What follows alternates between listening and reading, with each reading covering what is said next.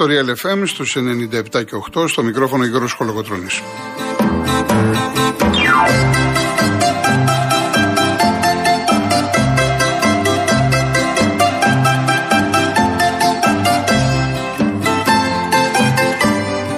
Τηλέφωνο επικοινωνίας 211-208-200. Επαναλαμβάνω 211-208-200. Κυρία Ιωάννα Φιλιππίνη και σήμερα στο τηλεφωνικό κέντρο. Ο κύριος Γιάννης Καραγευρέκης στη ρύθμιση του ήχου.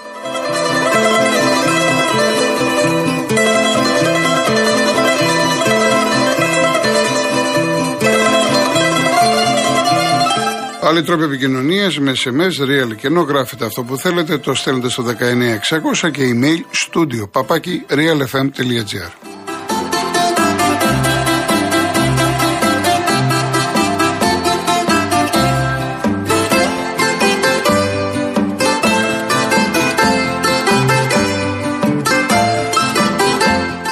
Κυρίες Δεσποινίδες και κύριοι καλό σας μεσημέρι το παγκόσμιο κύπελο έχουμε σήμερα την ε, έναρξη της τρίτης αγωνιστικής με δύο πάρα πολύ Μάλλον όχι δύο, όλα είναι, αλλά τα δύο παιχνίδια πραγματικά ξεχωρίζουν για διαφορετικούς λόγους.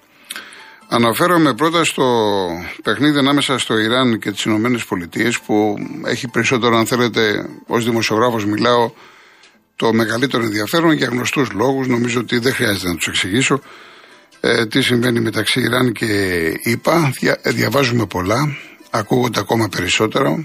Σύμφωνα με τα ξένα πρακτορία έχει μεγάλο ενδιαφέρον να δούμε ακόμα και αν οι διεθνείς ε, ποδοσφαιριστές του Ιράν ε, τραγουδήσουν τον εθνικό τους ύμνο, γιατί δεν το είχαν κάνει ε, στο πρώτο μάτς και λέγεται και γράφεται ότι οι Ιρανοί έχουν στείλει ανθρώπους ε, στο Κατάρ, έχουν απειλήσει τους παίκτες ότι αν δεν το κάνουν θα κινδυνεύσουν η σωματική κυριότητα των δικών τους ανθρώπους στην πατρίδα και τέτοια πράγματα. Αλλά έχουμε βέβαια και τη γνωστή διαμάχη ανάμεσα στις Ηνωμένες Πολιτείες και το Ιράν. Αυτό το παιχνίδι ε, είναι 9 η ώρα ε, από το διαδίκτυο, από το Antenna Plus και το διαδίκτυο. Βέβαια, φαντάζομαι θα υπάρχει παράλληλη μετάδοση με το άλλο μάτς που είναι ανάμεσα στην Ουαλία και την Αγγλία, την Αγγλία και την Ουαλία. Ένα παραδοσιακό ντέρμπι των ε, νησιών. εδώ τώρα να σας πω ότι η Ουαλία για να περάσει θα πρέπει να κερδίσει τους Άγγλους και θέλει ισοπαλία στο άλλο μάτς. Ενώ στο Ιράν είπα, το Ιράν ε, ακόμα και με ισοπαλία βολεύεται, αρκεί να μην κερδίσει η Ουαλία. Οι Αμερικάνοι θέλουν μόνο νίκη. Λογικά, εντάξει, όσο λογική υπάρχει στο ποδόσφαιρο, πάμε για Αγγλία πρώτη θέση. Και από εκεί και πέρα Ιράν, έτσι, οι Ηνωμένες Πολιτείες.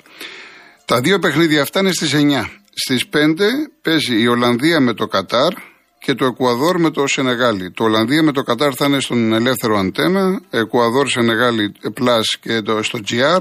Επαναλαμβάνω, φαντάζομαι θα υπάρχει παράλληλη μετάδοση, κάτι σαν πώς είναι, πώς έχουν οι Κοσμοτέ και η Νόβα το λεπτό προς λεπτό, κάτι τέτοιο. Θα το δούμε στην πράξη. Εδώ λοιπόν, ε, εντάξει, η Ολλανδία λογικά είναι πρώτη. Από εκεί και πέρα η Σενεγάλη θέλει μόνο νίκη για να βρεθεί ως δεύτερη. Για όσους δεν γνωρίζουν, αυτοί οι δύο όμιλοι διασταυρώνονται. Δηλαδή ο όμιλος της Ολλανδίας με τον όμιλο της Αγγλίας στη φάση των 16. Ο πρώτος με τον δεύτερο και ο δεύτερος με τον πρώτο.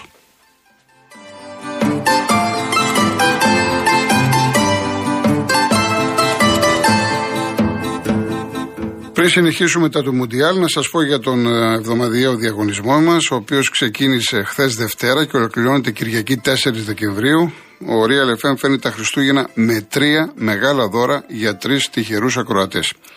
Το πρώτο αφορά ένα τετραήμερο ταξίδι στη Βουδαπέστη. Ένα τυχερό ζευγάρι θα ταξιδέψει στην Παραμυθένια Βουδαπέστη την περίοδο των Χριστουγέννων, προσφορά του Joyce Tours. Το πακέτο περιλαμβάνει αεροπορικά στήρια για δύο, διαμονής σε ξενοδοχείο 4 αστέρων για τρεις διανυκτερεύσεις με πρωινό, μεταφορά από και προς το αεροδρομίο για να περιηγηθείτε στη στολισμένη Βασίλισσα του Δούναβη.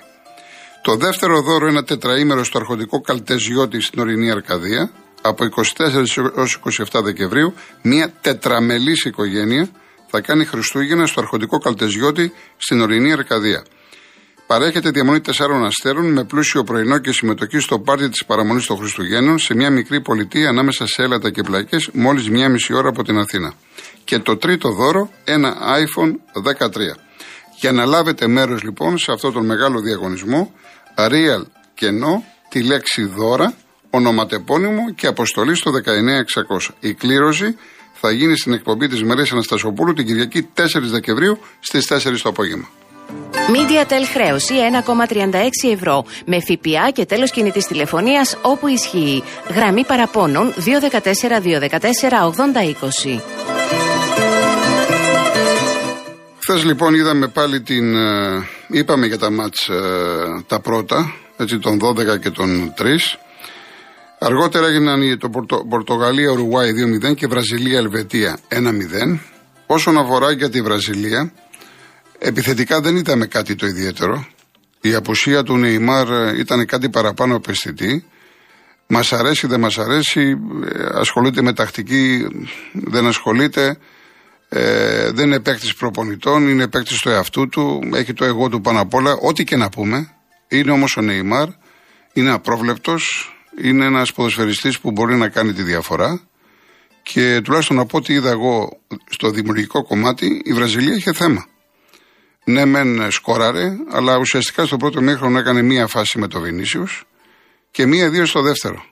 Δεν είδαμε δηλαδή τη Βραζιλία εκείνη την οποία θέλουμε να βλέπουμε όλοι μας, τη Βραζιλία των παλιών χρόνων, να ζωγραφίζει, να κάνει τα, το πρίο, η φαντασία, τα τακουνάκια κλπ. Είναι μια καθαρά ευρωπαϊκή ομάδα. Όμως, σε εκείνο το κομμάτι που θέλω να σταθώ και να επιβεβαιώσω, αν θέλετε, αυτό που λένε και πολλοί δημοσιογράφοι από την Ελλάδα και από το εξωτερικό, ότι είναι φαβορή, είτε πρώτο είτε δεύτερο, ότι είναι η μοναδική ομάδα του Μουντιάλ που τουλάχιστον στα δύο αυτά μάτς με Σερβία και με Ελβετία δεν έχει δεχθεί ούτε μία φάση για γκολ. Και αυτό έχει την εξήγησή της πρώτα στον Κατεμέ πάντα. Ε, είναι προσωπικά αυτά. Στον Τιάγκο Σίλβα, ο οποίος είναι πολύπειρος. Εγώ τώρα τον ζω πολύ με την Τσέλση που τον βλέπω σχεδόν σε κάθε εβδομάδα. Είναι πραγματικά πολύ μεγάλος παίχτης. Δεν τον έβλεπα συνέχεια όταν ήταν στην Παρή. Ε, ο οποίος ξέρει να κατευθύνει την άμυνά του και υπάρχει βέβαια ένας τρομερός Κασεμίρο, ο οποίος είναι ένα κλασικό εξάρι, κάνει πάρα πολλή δουλειά στο χώρο της μεσαίας γραμμής, μπορεί να βοηθήσει και στη δημιουργία και πέτυχε χθες ένα φανταστικό γκολ. Γιατί το γκολ αυτό ήταν φανταστικό, πάρα πολύ γρήγορο όπως άλλαξε η μπάλα, αμέσως στο πόδι του, λειτουργήσε ως center for, δεν σταμάτησε την μπάλα με τη μία. Μπορεί να βρει και λίγο έτσι τον αντίπαλο, λίγο, αλλά και πάλι δεν νομίζω ότι ο goalkeeper των Ελβετών είχε τύχει να αποκρούσει αυτό το πάρα πολύ δυνατό, ε, ένα πάρα πολύ ωραίο γκολ. Ένα πάρα πολύ ωραίο γκολ. Άρα λοιπόν, κατ' εμέ πάντα, η Βραζιλία ε, διακρίνεται, ξεχωρίζει πλέον και για την αμυντική της λειτουργία, με ό,τι αυτό σημαίνει για το μέλλον. Για πολύ κόσμο, διότι αν βάλουμε τις διασταυρώσεις εκεί οδηγούμεθα, πάμε για ένα τελικό Βραζιλία-Γαλλία. Επαναλαμβάνω, αν βάλουμε κάτω τις διασταυρώσεις. Όμως και οι δύο θα πρέπει να ξεπεράσουν κάποια εμπόδια. Και αυτά θα τα δούμε στην ε, πορεία.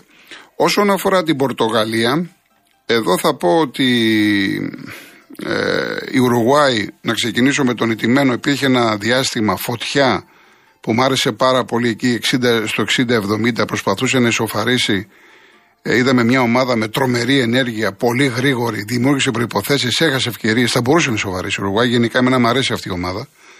Συνδυάζει πολλά πράγματα και έχει και ταλέντο, έχει και τη σκληράδα της, τα έχει όλα.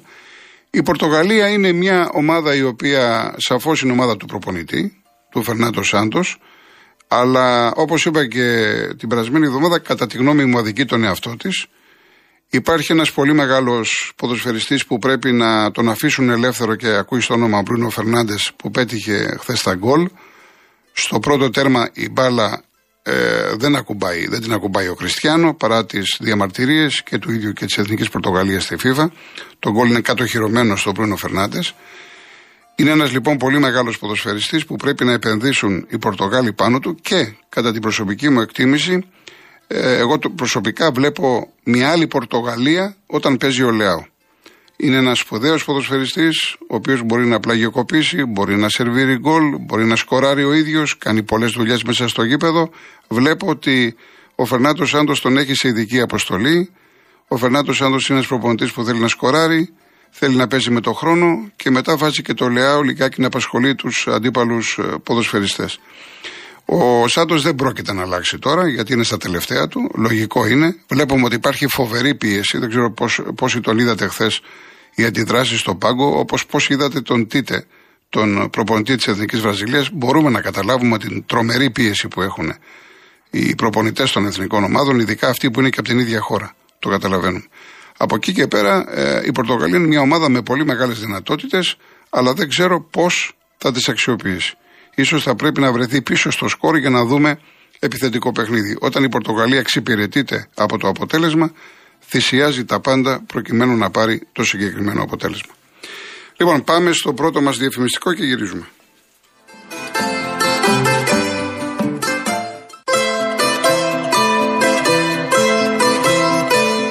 Όσοι αυτή την περίοδο ψάχνετε περισσότερες επιλογές για την ασφάλεια του αυτοκινήτου σας, μπορείτε να τα βρείτε εύκολα, αυτή που σας ταιριάζει online, από την άνεση του σπιτιού σας, στο cosmoteinsurance.gr. Εκεί θα έχετε τη δυνατότητα να επιλέξετε από 20 κορυφαίες ασφαλιστικές εταιρείες και μάλιστα στις πιο χαμηλές τιμές που ξεκινάνε από 65 ευρώ. Το πιο σημαντικό είναι ότι έχετε πάντα δίπλα σας έναν έμπειρο ασφαλιστικό σύμβουλο να σας συμβουλεύει και να σας καθοδηγεί για ό,τι χρειαστείτε για την ασφάλεια, τη βλάβη ή το ατύχημα του αυτοκινήτου σας.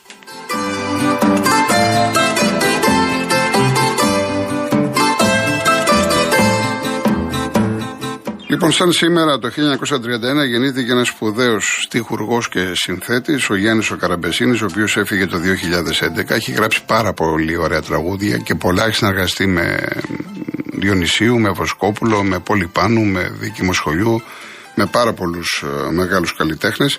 Έχω επιλέξει να ακούσουμε ένα παλιό τραγούδι πολύ ωραίο με τον Πάνο Γαβαλά. Έτσι, ήρθε η ώρα και στιγμή, το συνοδεύει η Ρία Κούρτη και η στίχη και η μουσική είναι του Γιάννη Καραμπεσίνη.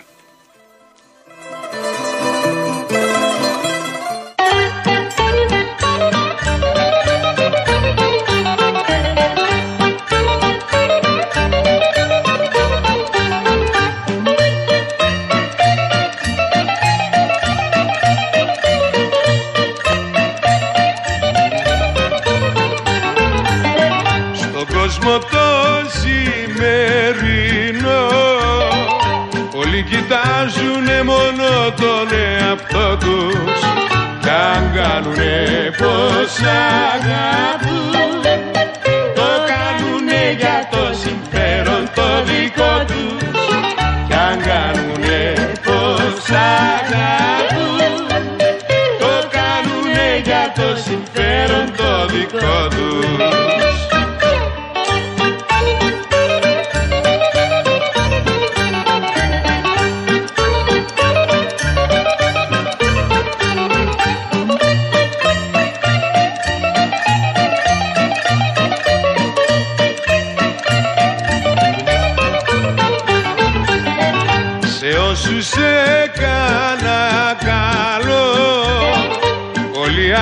άριστα περδίκανε σε μένα.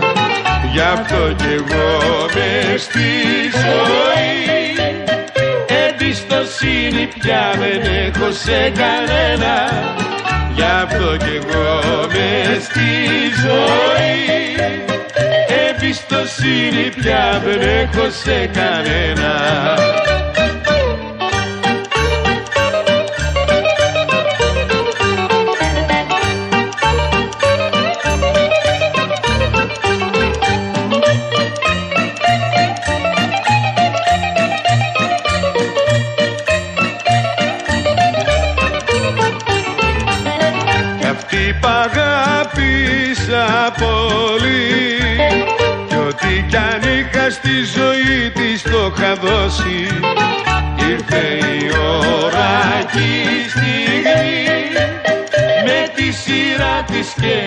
αυτή να με πληρώσει Ήρθε η ώρα και η στιγμή Με τη σειρά της και αυτή να με πληρώσει